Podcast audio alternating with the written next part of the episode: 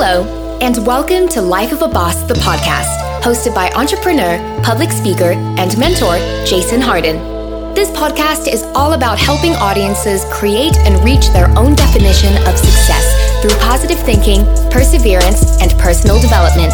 Having survived extreme obstacles from an early age, such as cancer, poverty, abuse, family dysfunction, and even homelessness, Jason has learned how to master the art of resilience and to fight all odds to become the boss he is today. So, get ready for some serious game and remember to keep an open mind. Now, without further delay, here is your host, Jason Hardin. Hello and welcome back to another episode of Life of a Boss, the podcast. I am Jason Hardin and I am excited to be back to give you some more valuable game to help you reach your definition of success. See how that works?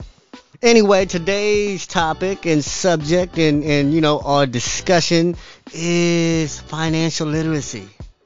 Financial literacy, man, it's so important. But what is it? Now, uh, Financial literacy, uh, by definition, is the ability to understand and effectively effectively use various financial skills, including personal financial management, budgeting, and investing. Now, let me read that one more time better. Now, financial literacy is the ability to understand and effectively use various financial skills, including personal financial management, budgeting, and investing. That's what financial literacy is. And now that you know where it is, what it is, where do you start? You know, because some of us are, are, are very financial literate, and some of us are very financial illiterate. How can we all become more financially literate? And the first place to start is with yourself. As you can see, personal financial management is the first thing that list under financial uh, literacy. You have to understand your own finances. You have to budget, which is the second thing they put out there. Budget. What is a budget? It's your income versus your outcome. You know what I'm saying? So know what you bring in and know what you spend. And, and financial literacy isn't just knowing these things. I mean, that's good, but you have to apply it. Financial literacy is it's an action term. You know, you, you can't be financially literate and poor, homeless, and without a dime to your name. You know what I'm saying? That that person like he, he can know all about money, but he's not financially literate because his his his, his economic status doesn't show that. You know, his bank account doesn't show that. His pockets don't show that. You know what I'm saying? Financial literacy is is is actually a tangible term. You know what I'm saying? You can see the results of financial literacy. Broke people ain't got it. You know what I'm saying? People that are always broke, always borrowing money, never got it. Those people aren't financially literate.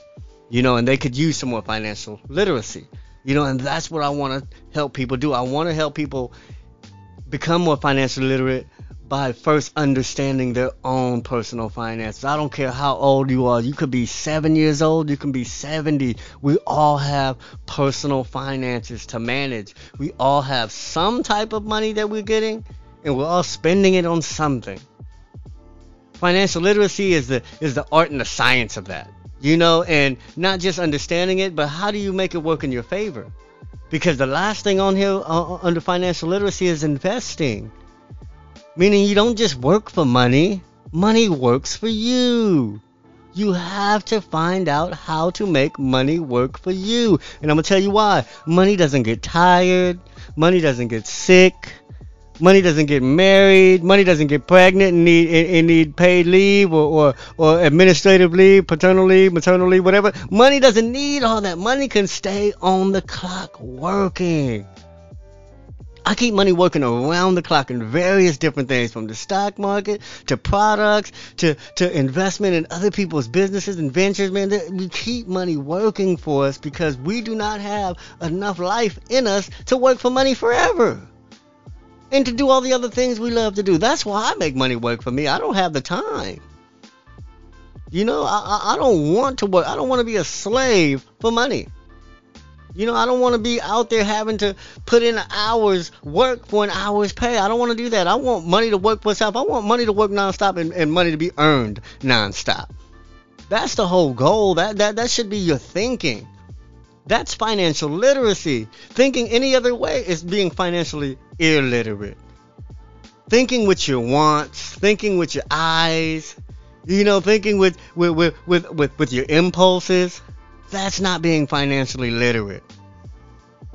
Now, what other importance comes with financial uh, literacy besides having, you know, a, a healthy budget and, and great personal finances? Big moves. You can only make big moves if you're financially literate. Just ask all the people who, who, who couldn't get some of their moves done because they didn't understand. They didn't have the credit or they didn't have the cosigner, they didn't have the deposit, they didn't have the down payment. There's so many reasons not to get not not to be able to to make a big move if you're not financially literate. But if you're financially literate, you're going to get the credit necessary. You're going to get the down payment, the deposits required. You're going to get the income needed to make these big moves. But if you're financially illiterate, you can't make big moves. You can barely make small moves. So become more financially literate. Go online, study. Man, one of my favorite people to follow is Dr. Boyce Watkins in the Juneteenth. Uh, uh, he has a Juneteenth platform. I don't know if it's a. I think it's a podcast. It's definitely an online show, a podcast, and it's so powerful. And I follow this man because even if he's not posting podcasts, he's posting just great quotes and great information on becoming financially literate, so you can eventually get to financial freedom. You'll never have financial freedom by being financially illiterate. Even if somebody gave you a million dollars you won't have financial freedom if you're not financially illiterate because that illiteracy will run through that million dollars. I've seen it happen. So don't let it happen to you. Become financially literate, understand personal budgeting, personal finances. There's a lot of classes you can take online. There's a lot of people you can follow. There's a lot of mentors you can go uh, uh, pursue to help you be better with your money and just be more understanding of money, period. Anyway, that's my time for y'all. Uh, I love y'all. I want you guys to become successful, and I need you guys to be more financially literate so we can all make bigger moves together. See how that works? Anyway, peace, love, happiness, and remember, success is a lifestyle. Life of a boss. Peace.